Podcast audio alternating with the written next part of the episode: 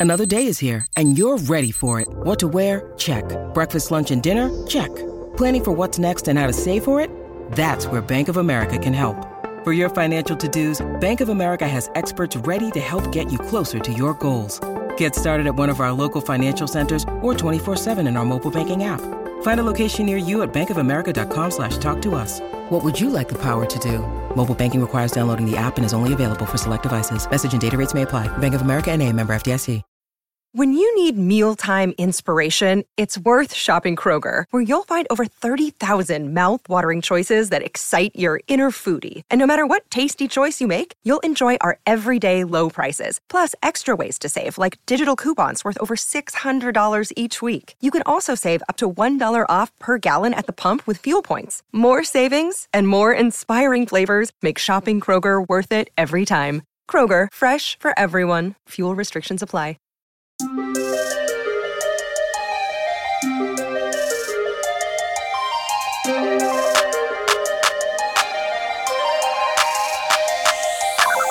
Welcome back to Around the 412. We are part of the DK Pittsburgh Sports Podcast Network. I am Tyler, and with me, as always, is Smitty.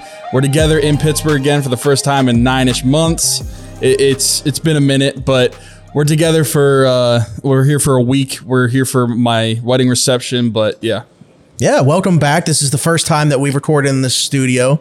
It's only like the third time I've been here. The last time that you were here and we recorded in show in person was at the other studio for DK Pittsburgh Sports. Nothing like this. No, this is a bit of an upgrade, I'd say. Uh, Little bit. A, lo- a lot more space, a lot more uh, lighting as well. Yeah. But yeah, it, it's pretty cool.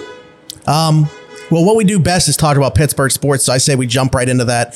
Um, I'm not sure that we talk the best Pirates in the city, but we're going to talk about them not. anyway. Uh, they're not very exciting, but they made some exciting moves. Um, I think that that's the worst part about the Pirates is not only have they been bad, but they've been very boring. Give the fans something to watch, and I think that the, just within the last 48 hours they've done so. Roansy Contreras coming back up, Yerry De Los Santos coming up, even like on the farm, Matt Gorski being promoted to Double A. So they've made some moves here recently. Also, Bryce Wilson being demoted as part of those moves. Um, just good things happening at least uh, Yeah. on the surface. Now as it pertains to Roansy Contreras, what is his role going to be on the big club? I think that that's the big question because he's only pitched five innings once down in AAA. So we haven't seen him really stretched out. So we haven't seen him pitch that length. Right. Up here, he was kind of used in that like multi-inning reliever role. Is that kind of the role we envision him having, at least to start coming back up? That's what I think. So um, I think that's a smart move. I don't think if you're going to want to make him a starter, since like you said, only five innings one time, that's not really the smartest thing to do. Um, you don't know what it's going to do to his arm. He's he's not conditioned for that yet. But test him out, see how he does in that multi reliever role again, and then you give him a start. But maybe the Pirates just say screw that and ignore what I say. What do I know? They might give him a start right away because look at how bad their starting pitching has been for the past. I mean, well, years, but this season in particular. They've only relied on really two guys, Zach Thompson and Jose Quintana, and that's pretty much it. So if they do give him a start right away, then it is what it is. I, that's not what I would do. I'd give him the reliever role at first and then move him there. But it wouldn't shock me either way, no matter what they do. I mean, this team is really struggling in pitching department and in the bullpen and in their starters. But their bullpen is especially struggling because of their starters not making making it like four, five, six Yeah. innings. Yeah, but. Another thing that excited me was that uh, Yerry De Los Santos. Sorry, I had to make sure that I say Beautiful. that right. Like Derry, but rhymes with yeah. Exactly. Um, so his, his ERA past three seasons has been around the 1.5, 1.6 marks.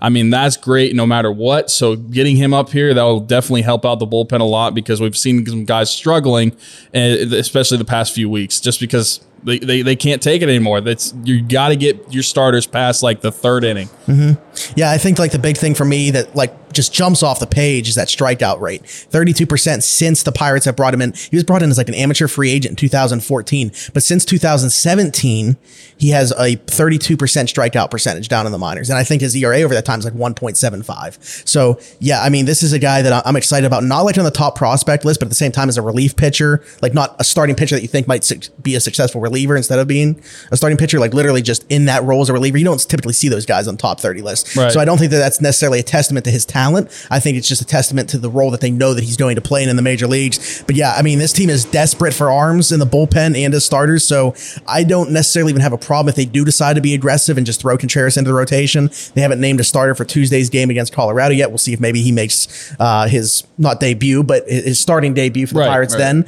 Um, I'm not against it, but at the same time, I don't want to like, you know, him to risk injury trying to stretch him out before he's ready to do so. Yeah, and I'd, I'd hate him to throw him there out there as a starter too early and then kind of ruin him, him You as could a starter. piggyback though, you know, like They maybe like a three inning piggyback roll. Yeah, but I just I just don't want to see him as a starter and he just gets like wrecked right away, and then that kind of ruins his starting potential moving forward. I mean, we've seen that kind of with guys that we think that were brought into that starting role a little too early with the Pirates over the years, and then it has kind of ruined their career as a starter for the Pirates. I mean, Mitch Keller, he's he's never really panned out. We don't want another one of those. I mean, it's a little different scenario, but still, I don't want to see any of more of the Pirates' arms that we've been excited about moving forward kind of get ruined once they get to the major league level. Yeah, I- and I think too, like my big thing with Roansy is hope that he makes up for Mitch Keller not being what we had one point hoped that he would be. Like they need this guy to pan out. So Yeah. whatever it takes in doing so, if you have to slowly, gradually ramp him up to to be a starter, then so be it. But um, a lot of this conversation could be null and void by the next time that, or by the time people listen or watch this, honestly. But uh, by the next time that we talk, we'll see.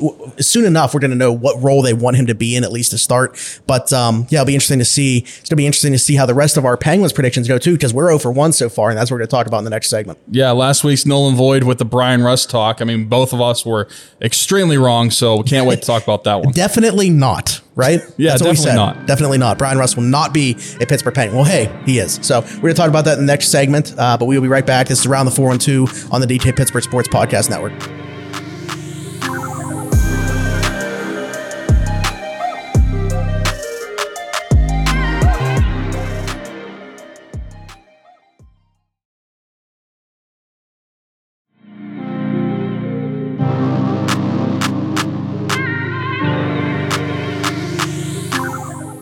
Right, and welcome back to Around the 412 on the DK Pittsburgh Sports Podcast Network. I'm Smitty. That is Tyler. Null and void, a theme of Around the 412 as of late. Brian Rust contract extension, no better testament to that. Um, six year deal. He's back with the Penguins. I said definitely not. Were you also on definitely not? I was were you on probably definitely not. I thought he was not? gone. He's definitely Yeah. not going to be a Pittsburgh Penguin. Well, the Penguins decide that won't be the case for at least the next six years. So, first off, just first impressions on the contract. What do you think?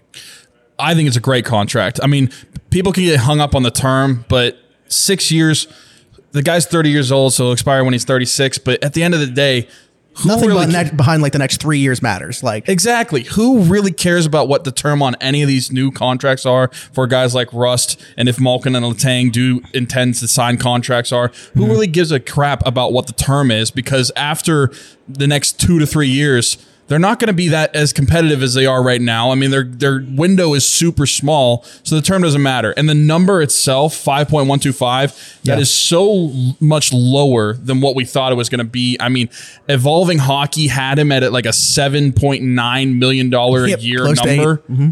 Yeah, on a six year deal. So there's no way that I thought that Brian West was going to re-sign for this type of number, and especially as fast as it did. I mean, we were at the Pirate game on Saturday, Yeah. and we we get a notification like it's like, oh, he's, he's signing, and we're we're shocked. It, it, the the season ended like a week ago, but the fact that they were able to get him at, at that number means to me that he was not really looking to to make bank on this Snooks contract, and he's willing to take a little bit of a lower number that he could have gotten to stay in Pittsburgh because he said in his exit interview like he's not trying to rob anybody, which Yeah. I mean we we literally see in this contract, Right. So. I, I'm really excited about that, and I kind of discussed with you. Like to me, this also means that it could potentially bode well for trying to re-sign all of the other guys because of the Yeah. number that we got him at. Yeah, and that's a good point. That's kind of where I want to segue this conversation to is what does it mean for the other free agents? Obviously, the big two. We we know that they want to bring back Chris Letang and Evgeny Malkin. It's no surprise to anybody. That's Hextall not did breaking say any news. today. Hextall did say that. Um, so does this bode well for you? Does it not change your mind on the possibility of those happening? Because based off what we're saying, with what they potentially saved on a Brian Rust deal based off market value, they got a little bit more wiggle room to play with there than we thought that they would have. Like if you would have told me the team's going to re-sign Brian Rust before he signed that, assuming like the number that I had in my head, I would have thought, okay, well that means like definitely there's no Rickard Rakell in the picture anymore. Right. And probably one of Geno or Letang as well. But with them getting him back at this number, does that change your mind on any of this? On Geno and Letang, not really. I think I had both of them. Well, I know I had Geno indefinitely and Letang and probably coming back. So both of those, I would say not really. I mean, maybe you make it both of them probably, but Rakell, I put indefinitely, and if the number would have been higher, this that would have changed completely. Yeah. The fact that they were able to get or Rust at 5.125 makes me think that they can get Rakell at an ideal number of like the four to four and a half million dollar range. Right. And so I would say that it just bodes over well for the entire team, not just a couple of the guys. I think that they're going to get everybody at numbers that they like. And on Elliotte Friedman 32 Thoughts podcast, he mentioned today that the Penguins and Letang are have been pretty close in a contract talks, and Malkin has been a little bit further away. I'm wondering if Hmm. that's just a number wise because I feel like the term would have nothing to do with it with Malkin. We both know that they they want them on a three year deal to line them up with Sid. But Yeah. I'm just wondering how far away is Malkin from the number that the Penguins are offering? What what do those two numbers look like? Yeah, and that almost goes against what we had heard previously. Like, I'm not questioning Elliotte Friedman here by any means. I'm just saying, like, which which notion do you want to subscribe to? Like, is it his or is it you know somebody that's throwing out like those three year matching deals worth five million dollars a year for the two of them? In the past, even Elliotte Friedman actually at one point was saying that they weren't close with Letang, Yeah. and Geno was more a case of he already feels like you know he's made his money and he would accept a lesser contract. So this is kind of contrary to his own statement in the past. Not that I'm you know things change, so that could very well be the case. But um, yeah, I mean with this with this Rust deal, I think it opens up a lot of things for them, and it definitely signals that they are not ready to say that they are going into a rebuild, a retool, whatever you want to say. Oh, for sure. This team absolutely still wants to compete. I mean, they see that window and it is getting narrower, but they still have somewhat of a window left, whether it be two, three, four years, whatever you want to say it is. They know that they need these guys to win because being rash and blowing up the team and not bringing back certain guys, I feel like that would be an extreme after this this first round exit. If if it's multiple multiple years of being embarrassed, that's one thing. But mm-hmm. being very competitive and outplaying the Rangers in literally every series, you didn't really need to tinker with this team too much. There was just a lot that went against the Penguins in that first round series. So the fact that they're trying to keep this core together makes me think that they they do believe in this team moving forward. Is it weird to say that like they could be encouraged by first round exit, like with the way that the team played, like you're saying, outplaying the Rangers literally in six out of the seven games,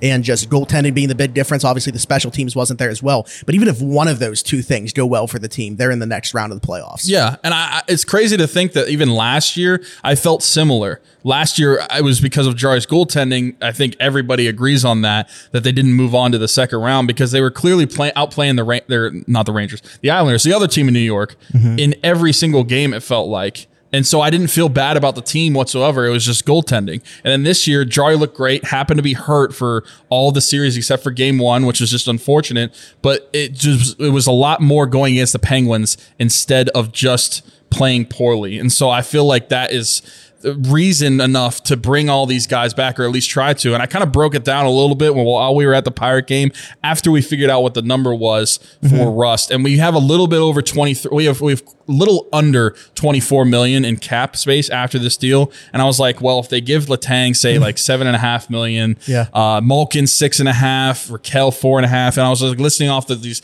hypothetical cap figures, they still have like two and some change to work with. And that's without even talking about moving on from one of their left side defensemen, which I feel like everybody thinks is a very good possibility. Well, last 18 because, months, it's been a conversation. Yeah, they, they need the cap space. And also, there's just a log jam Hextall on actually that talked side. about cap space, by the way. They said, what is the team missing right now? And he said, well, cap space would be nice. Yeah, and I feel like the obvious glaring spot on the team is that left side defense. Now, which one is it going to be? Marcus Pettersson, Brian Dumoulin? I'm not sure. If you would have asked me a year ago, I felt like Marcus Pettersson was a clear answer, and at least for amongst most fans. Mm-hmm. Him and I- Marino in the playoffs, though. they I- were super good. Yeah. And I, I feel like Brian Dumoulin to me would be the answer is, is moving cap space. Don't think he's the same defenseman. But if you add on that cap space, you, you suddenly have six and some change million more in cap space. You can easily sign some more depth guys and some of those third, three, third, fourth liners that you need, like those Evan Rodrigues, Danton Heinens. You can fill up your lineup. I, and I think it all started with this Brian Rust deal and the, Mm-hmm. the- really the number, the term, whatever. The number that it's at, 5.1215 million, is great. Yeah. So that's the first domino to fall for us. Now we're still hoping that Chris Letang is back, but I want to talk about some options. I saw an article today about options for the Penguins if Chris Letang does depart. Uh, one internal option they listed was John Marino. That now that would mean him just mean, taking the next step. That's obviously that's I mean, really banking on what everybody thought after Marino's rookie year. Yeah, yeah, he's definitely taken the next step defensively. Plays on you know the penalty killing unit now and everything like that, but he hasn't provided that offensive upside like we thought that he would. You see Yep. flashes of it now and then, you know, when he pinches in and, and contains the puck and does some other things in the offensive zone that you're like, okay, this guy, maybe there is a little bit of something there, not to the level that we've seen Chris Letang play at. Um, so I, I don't know. I, I think he's perfectly fine in, in a second pairing role as like the, the puck moving defenseman, the guy that you're relying on to, to break the puck out along with a guy like Marcus Pettersson. Mm-hmm. As far as being the next Chris Letang, I'm not seeing that. I'm not even sure if this article was necessarily suggesting that or it's just like he's now the number one pairing If he doesn't come right back. side defenseman. Yeah. yeah, if Chris Letang doesn't come back, but he's certainly not going to be that type of player. And I don't know that a lot of people listed on this list are going to be that type No, of player. I, I mean, I went through the list that was brought up, and Mm-hmm. I, I went through just to see like, okay, who would they have to trade for, or who could they just sign? Right. And I was also comparing like, where do these players could compare to Letang? Mm-hmm. So on the list was Tyler Myers. Dumba, Matt Dumba, Brent Burns, PK Subban, John Klingberg, and Josh Mason. Manson. yeah. So the last three, Subban, Klingberg, and Josh Manson, they're all free agents. So if this, the Penguins lose out on Letang, they can try to sign any of those guys. And then the prior three, Burns is still on a three years left on his deal at $8 million a year. That's retained salary. Yeah. You would have to retain salary. There's no way he's worth anywhere near that now. Uh, Matt Dumba, he's got one year left at $6 million. That's not and bad. Tyler Myers is two years left at $6 million as well. To me, the only one that's appealing, at least out of the trades, would be Matt Dumba. I think he's pretty solid defensively. He doesn't ha- quite have the offensive upside Mm-hmm. he does that have Letang one would 50 have. point season. Yeah. Yeah, he's not the, he's not the uh, offensive prowess that Letang is, but I mean Tyler Myers to me and, and Brent Burns bad in their own end. I don't think they're very th- that good defensively. Overpaid. I would not want to trade for either of them. Yeah, you're talking about giving up assets in a trade. Yeah. You, then you start talking about like how much retained salary makes it worth it. Yeah, you start you start having those like internal conversations, and I just I don't see a way that it's worth it. Um, as far as like the free agents go, how many times do we have talked about John Klingberg? I feel like he just keeps popping up for us because it's a worse version of Chris Letang that's obviously a little bit younger, so that's gonna be more appealing. But he's also gonna get more money. That's going to and be a more bigger term. contract. Yeah. So I'm just I'm not interested in John Klingberg for what I think he's going to get on the free agent market. Now, if for whatever reason he somehow costs less, gets less years, whatever, you could talk me into it. He is, you know, he's a good player. I'm not like trying to completely diminish what he's Right. done, but he's not Chris Letang. If you're going to pay him close to that, why not just pay Chris Letang? Exactly. Although John Klingberg does end up being a Pittsburgh Penguin come July, he's the best defenseman in the league. um, but Push the narrative. Yeah, and then PK Subban, kind of a shell of himself, at least on the offensive end. He still has some defense to his game, but he's no longer the defender that's going to be scoring 40, 50 points a season. I mean, past couple seasons, he scored like what, in the 20s or so? yep. I think he had 27 last year. Yeah, so he, he's not really going to be replacing Letang. I mean, that's what I've noticed out of this list. The guys on it, they're either, and the only one that I would say is actually better than defa- Letang defensively is Matt Dumba. Mm-hmm. And then the rest of the guys, it's either they're not as good offensively anymore and they're not as good as Letang, or Letang is better on def- and Letang's better on defense than them. But Matt Dumba, he's good on defense, but he's not as offensively skilled as Letang. So replacing Letang is kind of just something that's almost impossible to do. There's a free agent out there that I think could do it. Chris Letang of the Pittsburgh Penguins. Oh, that's a good name. Yeah.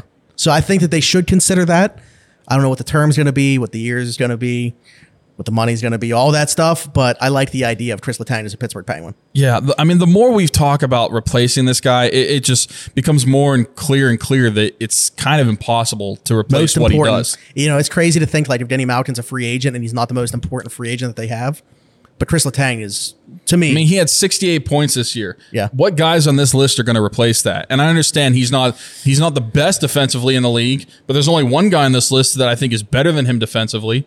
So it's kind most of an people will impossible not want to hear problem. that. Yeah, Just bring him back. That that's the simple solution. bring back Letang. I like it. I like four it. four to five year deal. Again, who really cares about term?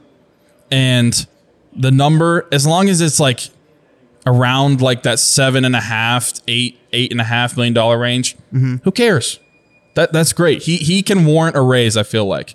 Yeah, I, I think you know we talked about it last week, but like you flip his cap hit and Geno's cap hit and just give them to each other, I think you're in business. I agree. There it is.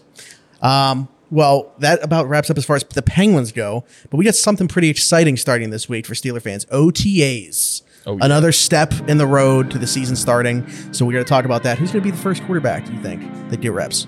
We'll talk about that when we come back. This is Around the 412 on the DK Pittsburgh Sports Podcast Network.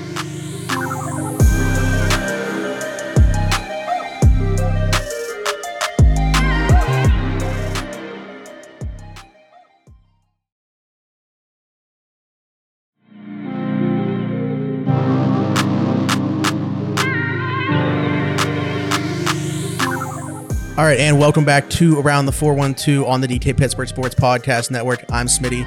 That is Tyler. Let's wrap up the show. Talk about something exciting for Steeler fans. Finally, we've been waiting just for like a little little news to talk about. OTAs start this week, which, like I said, is another stepping stone on the road to the season beginning. Before you know it, training camp will be here, preseason, yada yada yada. But this is the first step. We're going to start getting some battles. Who's going to take those first reps, such as quarterback? I think that's the big topic. So let's start there. OTAs what quarterback gets the first reps? If you're putting a gun to my head, I'm gonna say Mitch Trubisky. Okay. I, I feel like he's gonna be the the first guy that they give reps to, but after that, it's gonna be Kenny Pickett in my mind. I feel like Mason Rudolph is kind of on the back burner. Throw out the familiarity. Yeah, and, and maybe that's just like the the fan in me that wants him to be gone.